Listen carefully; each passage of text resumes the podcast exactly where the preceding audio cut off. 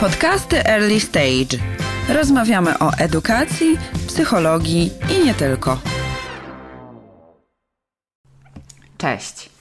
Witam Was bardzo serdecznie w kolejnym podcaście Early Stage. Ja się nazywam Beata Wysocka, jestem metodyczką główną i tym razem postanowiłam opowiedzieć Wam trochę o stresie, dlatego że dostałam prośbę o to, żeby przygotować taki podcast o stresie. W pierwszej chwili oczywiście się zestresowałam, ale potem pomyślałam sobie, że no dobrze, może jest parę fajnych książek i e, ciekawych rzeczy, o których mogłabym opowiedzieć, więc spróbuję. No i właśnie od jednej z tych książek może sobie wyjdziemy. Czy zastanowiliście się kiedyś, ile hipopotamów zamartwia się tym, czy na przykład będą miały z czego żyć na starość? Albo co mają powiedzieć na pierwszej randce? Ten, e, takie pytania retoryczne zadaje Robert Sapolski, autor książki Dlaczego zebry nie mają wrzodów? Psychofizjologia stresu. I on stawia taką ciekawą tezę, której dowodzi, że ludzie żyjący w XXI wieku borykają się z zupełnie innymi problemami i chorobami w związku z tym niż ludzie pierwotni oraz no, no zwierzęta. Czyli my po prostu, nasze stresory często wynikają z naszego umysłu, rzadko są sprowokowane realnymi zagrożeniami życia lub zdrowia. Czyli w tym momencie nie zagraża mi jakiś tam niedźwiedź, nie zagraża mojemu zdrowiu, ani też na przykład życiu moich dzieci. Natomiast prawda jest taka, że nadal mogę się czuć zestresowana różnymi sytuacjami. No i takie jest życie. Musimy się jakoś nauczyć z tym radzić. I właściwie może zaczniemy od tego, czym w ogóle jest stres, bo tutaj, jak będziemy sobie o tym mówić, to warto jest, myślę, uściślić. No, jest to reakcja na wydarzenie, które zakłóca równowagę, obciąża lub przekracza umiejętność poradzenia sobie. Czyli jak widzicie, tutaj nie ma definicji stresora, czyli tego, co może wywołać stres, tylko mówimy o tym, że jest to reakcja.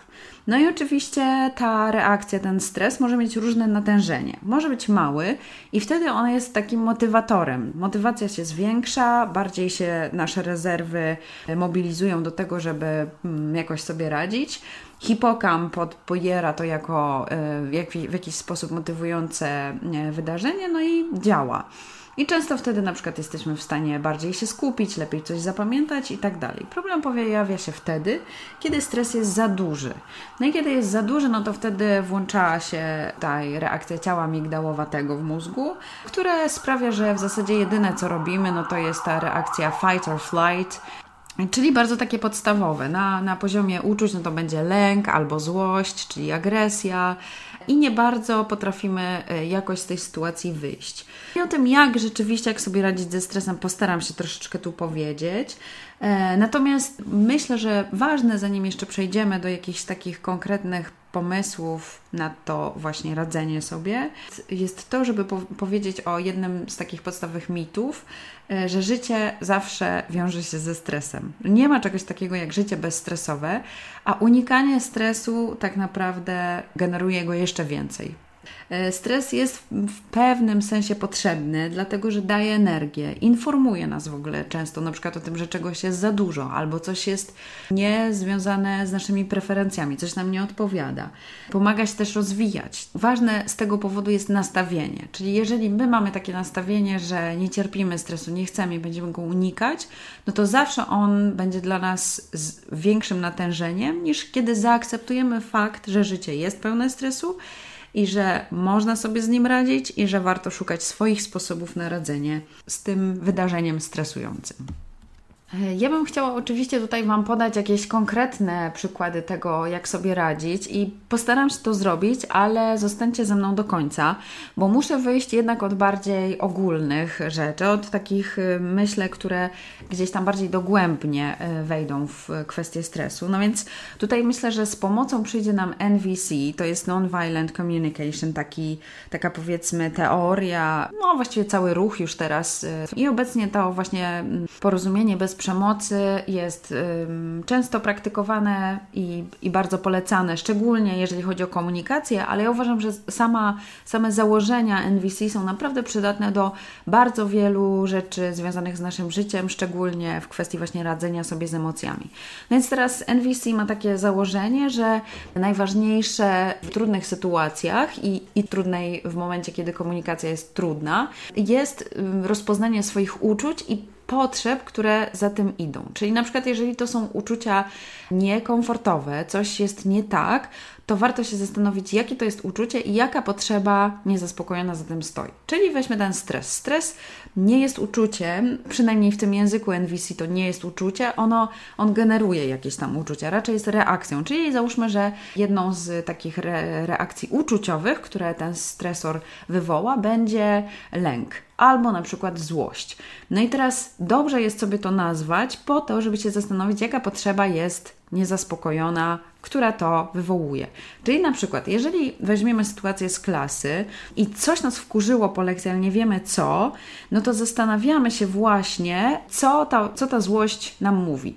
Jeżeli macie problem z rozpoznaniem tego, jaka potrzeba została niezaspokojona, to jest coś takiego jak lista uczuć, lista potrzeb i patrzymy sobie na tą listę potrzeb. Na przykład na stronie NVC Lab jest dostępna, ale ogólnie jak się wpisze porozumienie bez przemocy, to to po prostu bardzo wiele tego jest w internecie i patrzymy sobie, jaka potrzeba nie została zaspokojona. Są potrzeby fizjologiczne, fizyczne, czyli na przykład potrzeba takiego komfortu fizycznego i tutaj możemy na przykład mówić o hałasie. Aha, było za głośno, ok, no to wtedy zaczynam pracować z tym, co zrobić, żeby było ciszej. I wtedy Was e, tutaj odsyłam do podcastu o hałasie, który nagrałyśmy z Magdą. Tam jest parę pomysłów na to, jak sobie z tym radzić. A może na przykład ja się czuję zestresowana, to znaczy czuję złość, dlatego że z czymś sobie nie poradziłam. Na przykład mam uczniów, którzy w jakiś sposób źle ze sobą współpracują albo ze mną współpracują. No i wtedy zaczynam z nimi pracować. Ale może być tak, że po prostu w moim życiu w tym momencie jest czegoś za dużo. Na przykład jest za dużo po prostu pracy. I wtedy muszę się zastanowić, e, na które rzeczy mam wpływ, na które rzeczy nie mam wpływu. Takie stoickie koło mam wpływ, nie mam wpływu i te rzeczy, na które mam wpływ, to próbuję zmienić na tyle, żeby już to nie było takie stresujące dla mnie, ta sytuacja. A te, na które nie mam wpływu, no to jest wtedy praca z akceptacją, czyli z tym, że ok, nie mogę tego zmienić, tak trochę jest, może zmienię to w przyszłości. No i tutaj właśnie przechodzimy do konkretów, takich bardziej powiedzmy konkretów, konkretów, bo na koniec to już w ogóle będą takie szczegółowe przykłady. Jeżeli chodzi o takie rzeczy, na które powołuje się, powołują się naukowcy, czyli na przykład właśnie Sapolski, w tej książce jest też taka książka y, Katie McGonagall, siła stresu i ona tam e, ma bardzo takie podejście wyjątkowe do stresu, czyli takie, w którym ona mówi o tym, że stres jest dobry, że on nam pokazuje dużo właśnie ścieżek rozwoju, że no jakby można z tym dyskutować, ale, ale ona pokazuje, jak ten stres przekuć w siłę. No więc powiedzmy, że te dwie y, lektury chociażby wspominają o kilku rzeczach, które możemy robić na co dzień czy regularnie i to jest ważne. Ta regularność jest ważna, żeby rzeczywiście zmienić jakąś sytuację, które pozwolą nam troszeczkę to, ten, ten stres zmniejszyć, czy, czy raczej pomóc nam radzić sobie ze stresem, bo to też nie jest tak, że my możemy zmniejszyć na przykład stresory, czasami nie możemy. Jedną z tych rzeczy jest dbanie o regularny odpoczynek, czyli dawanie sobie czasu dla siebie i zastanawianie się w ogóle, nie wiem jak wy, ja miałam problem, żeby w ogóle stwierdzić, jakie rzeczy tak naprawdę sprawiają, że ja odpoczywam.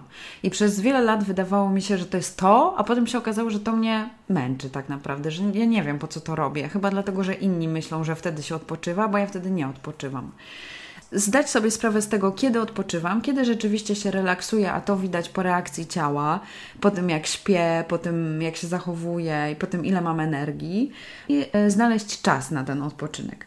Następnie ważna jest też zabawa, czyli zabawa jest takim zrównoważeniem dla, dla spięcia, dla takich stanów stresu i ona otwiera ścieżki w mózgu, które odpowiadają za to, że się lepiej czujemy. I dbanie o tą stronę swojej właśnie playfulness, czyli takiej zabawowości, bardzo dużo zmienia w życiu pozwala często się zdystansować do tego stresu. Jednym z w ogóle z takich pomysłów na radzenie sobie ze stresem jest też obśmianie na przykład stresującej sytuacji. Sprawia to, że właśnie nie jesteśmy tak bardzo wciągnięci w to, co nas tak bardzo w tym momencie porusza. Dobrze jest też zrobić coś dla ciała, czyli na przykład y, wysiłek fizyczny, regularne ćwiczenia, ale co tutaj y, Sapolskie od strony naukowej zaznacza, to muszą być ćwiczenia, które lubimy, bo jeżeli to będą regularne ćwiczenia, które robimy dlatego, że ktoś nam je polecił, albo dlatego, że jest teraz w modzie yoga, ale nam to nie sprawia przyjemności, to tak naprawdę dołożymy sobie kolejny stresor. Ważne jest, żeby zrobić też coś dla ducha. Dobrze jest robić coś takiego właśnie jak czytanie, rozwój. Trzeba poszukać swojej ścieżki. Dla niektórych to będzie muzyka, filmy, ale trzeba poszukać swojej ścieżki rozwoju nie tylko fizycznego, ale też właśnie duchowego. W jakimkolwiek źródle o stresie nie poszukacie, znajdziecie o tym, że kontakty z innymi ludźmi, jakieś takie głębokie relacje, bliskie relacje, bezpieczne relacje, dają nam bardzo dużo siły, odporności i właśnie sprawiają, że dużo lepiej się czujemy, dużo mniejszą rolę ten y, stres odgrywa wtedy w naszym życiu. No a jeśli chodzi o więź z innymi, to polecane są też akty życzliwości. Na ten temat są w ogóle bardzo ciekawe badania, nawet takie z, z czasem. Na przykład, że e, tam jacyś studenci byli zachęceni do tego, żeby 12 minut dziennie po prostu zwyczajnie życzyć innym ludziom, kiedy, nie wiem, obserwowali, na przykład siedzieli w autobusie albo w poczekalni, nie wiem, u lekarza, przez 12 minut mieli obserwować ludzi i życzyć im samych najlepszych rzeczy. I że to bardzo wpłynęło na ich dobre samopoczucie. Jest coś takiego w mózgu, co sprawia, że jeżeli mamy dużo życzliwości dla innych, czy przynajmniej ją wyrażamy, to to wpływa też na życzliwość dla siebie, która jest niezwykle ważna w, w życiu, a której czuję gdzieś tam w naszej e, kulturze nie mamy za bardzo rozwiniętej i takiego wybaczenia sobie błędów, pozwalania sobie w ogóle na błędy, wspierania siebie, bycia takim swoim najlepszym przyjacielem. Raczej nie, raczej mamy tego wewnętrznego krytyka, takie właśnie pojęcia, które w niektórych kulturach w ogóle nie istnieją. I cóż jeszcze? No, Sapolski tutaj mówi również o medytacji. Z tą medytacją to jest trochę tak, że on, on też mówi: patrzcie w, w swoje portfele, nie wydawajcie za dużo na najmodniejsze metody zwykła, naprawdę najprostsze ćwiczenie oddychania zdziała cuda. Ważniejsza jest regularność, ważniejsze jest to, żebyście to lubili, żeby to Wam rzeczywiście odpowiadało. Medytacja ma jak najbardziej potwierdzone naukowo działanie, bardzo pozytywne na działanie właśnie w takich sytuacjach mocno stresujących, że ludzie, którzy regularnie medytują, są w stanie dużo szybciej dojść do jakby stanu zero, czyli takiego stanu neutralnych emocji, są w stanie dużo bardziej połączyć się z, z tą swoją korą przedczołową, czyli tą, która jest odpowiedzialna za regulację, za y, samoświadomość, na przykład za emocjonalną, y, za, za kontrolę emocji, ale nie w takim sensie powściąganie ich, tylko po prostu na przykład świadomość emocji i, i zarządzanie nimi. I właśnie tutaj, jeżeli chodzi o tą medytację, no to chcę Wam dać jeden z takich konkretów. Pierwszy to są ćwiczenia oddechowe. Ja Wam tutaj polecam jedne, dlatego że akurat właśnie rozmawiałam z kolegą na temat tego, że właśnie nagrywam podcast o stresie. On powiedział, tak, a co będziesz mówiła? A ja mówię, nie, no to może ja Ci wyślę. A on mówi, a bo ja mam taki pomysł na radzenie sobie ze stresem. Ja mówię, tak, no jaki, dawaj. A on mówi, no, ja robię takie ćwiczenia oddechowe i tam mi opowiada. Ja mówię, a to są pewnie ćwiczenia Wima Hofa. Wim Hof to jest gość, którego każdy mors zna. To jest po prostu człowiek, który zaleca zimne prysznice, kąpiele w zimnej wodzie, ale też przygotowuje ludzi do tych kąpieli w taki sposób, że właśnie robi specyficzne ćwiczenia oddechowe. Na czym polegają te ćwiczenia oddechowe? Tak jak mówię, to jest tylko jedna z metod. Jest bardzo wiele prostych medytacji oddechowych, skupienia na oddechu, które sobie wygrzebiecie na YouTubie, w internecie, wszędzie. A mnie się wydaje, że warto jest się z tym, e, akurat właśnie z tym Wimem Hofem zapoznać, bo on jest po prostu interesujący, ciekawy to jest, co on mówi. On mówi na przykład, żeby sobie spróbować taką praktykę, że zaczynamy od 30 bardzo szybkich i mocnych wdechów i wydechów. To jest tak, tak naprawdę hiperwentylacja, czyli zapewnicie sobie bardzo, duże, bardzo dużą dostawę tlenu do płuc. Niektórym hiperwentylacja może się źle kojarzyć, ale jeżeli jesteście się w stanie przemóc, to, no to polecam. Ja też tego spróbowałam, to rzeczywiście czuję się tą energię. Ja tego nie robiłam regularnie, ale na przykład ten kolega, z którym rozmawiałam, robił i on powiedział, że robi to, nie wiem, pół roku i czuje naprawdę ogromną poprawę, chociażby w części brzucha, którą często mamy spiętą, on powiedział, że czuje dużo większe rozluźnienie. Czyli on już to ma na poziomie ciała, nie tylko na poziomie emocji czy y, samopoczucia. Czyli robimy 30 bardzo szybkich i mocnych wdechów i wydechów, a po 30 ostatnim wydechu zatrzymujemy się, przestajemy oddychać. Y, zegar wtedy odmierza tam załóżmy minutę w pierwszej rundzie, czasami później dłużej, bo to też na YouTubie sobie znajdziecie, ale powinniście sobie wtedy nastawić zegarek na przykład chociażby na minutę i staramy się wytrzymać na wydechu jak najdłużej, tak żeby nie oddychać. Kiedy potrzebujemy już e, bardzo w, e, wziąć wdech, no to bierzemy ten wdech e, i potem czujemy się rozluźnieni, osadzeni. Potem tam robimy jakąś przerwę, możemy zrobić jakieś ćwiczenia, a potem on mówi, żeby to powtórzyć. Słuchajcie, jak to działa? No to, to jest trochę oszukiwanie takie organizmu. Chodzi o to, że skupienie na wydechu pomaga osiągnąć wewnętrzną równowagę, dlatego że jak mm, wydłużacie ten wdech, oszukujecie organizm, że jesteście spokojni, bo kiedy nie jesteście spokojni, to serce bardzo szybko wali, organizm dużo szybciej no, przygotowuje się do walki, ucieczki. No i teraz, jeżeli on się przygotowuje, no to wszystko szybciej działa. A wy, oszukując organizm, wstrzymując ten oddech, mówicie mu: O, jest pełen relaks, jest spokojnie. I w ten sposób przez ciało wpływacie na, na emocje. No, nie wiem, czy w to wierzycie, nie musicie wierzyć, ważne, żebyście sobie spróbowali. No i tak y, wykonywanie regularne tych, tych praktyk oddechowych na pewno bardzo pozwala się relaksować, ale jeżeli oczywiście chcecie zmieniać jakoś tak całościowo życie, no to, no to bardziej polecam tutaj NVC i szukanie tych przyczyn, zastanawianie się nad uczuciami, dbanie o regularny odpoczynek, o zabawę i tak dalej. Jeszcze jedna taka praktyka bardzo szybka, którą robimy po to, żeby się zatrzymać, czyli coś bardzo stresującego się dzieje tu i teraz i my po prostu sobie trochę z tym nie radzimy. Taką praktyką jest właśnie na przykład RAIN z angielskiego. RAIN to jest e, akronim i pierwsze litery tego słowa pozwalają nam powiedzieć, co po kolei robić. Cztery stopnie. Pierwszy to jest R, czyli rozpoznaj uczucie, które czujesz i które jest dla Ciebie trudne. Czyli trochę po prostu nazywamy sobie je. No to nie jest zawsze oczywiste, ale powiedzmy, że to jest najprostszy stopień. Potem mamy a pozwól na to, że ono jest, czyli accepted. Rób głęboki wdech i wydech, puszczając wszelki opór, broniąc Cię przed tym uczuciem. Że to jest takie właśnie taka akceptacja na zasadzie, że okej, okay, dobra, teraz to czuję, jest okej okay, to czuć to jeszcze, dobra, powiedzmy, że do zrobienia. Potem mamy I, czyli investigate, czyli na przykład poszukaj, gdzie ta emocja jest w ciele. Strach na przykład ja bardzo często czuję w brzuchu. Złość to mnie tam bardziej spina gdzieś na, na ramionach, ale tak naprawdę to, wiecie, ta obserwacja to długo zajmuje dojście do tego, gdzie jakieś konkretne uczucie. To nie jest takie proste. Bardziej chodzi o to, żeby się pozastanawiać nad tym uczuciem. Zauważ, jak, jak to czujesz, gdzie to jest w ciele. Chodzi o to, żeby się skupić na tej emocji, żeby od niej nie uciekać na przykład. I potem mamy to najtrudniejsze, dla mnie na przykład to jest najtrudniejsze, N, obserwowanie tego uczucia, ale nie utożsamianie się z nim czyli trochę bycie obok. To można osiągnąć w taki sposób, że wyobrażamy sobie siebie, jak odczuwamy tą emocję.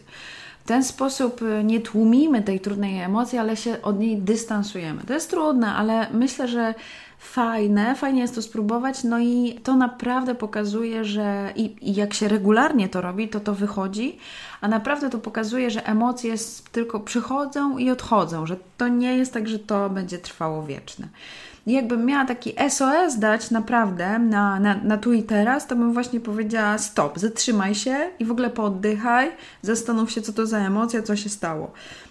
Na później pewnie bym zostawiła taką do refleksji, zastanowienie się, co wywołało daną emocję, co to za emocja, właśnie skąd one się biorą, jak ja reaguję, jak mogłabym inaczej zareagować z dużą wobec siebie życzliwością, bo łatwo jest się skrytykować, ale naprawdę to niewiele daje.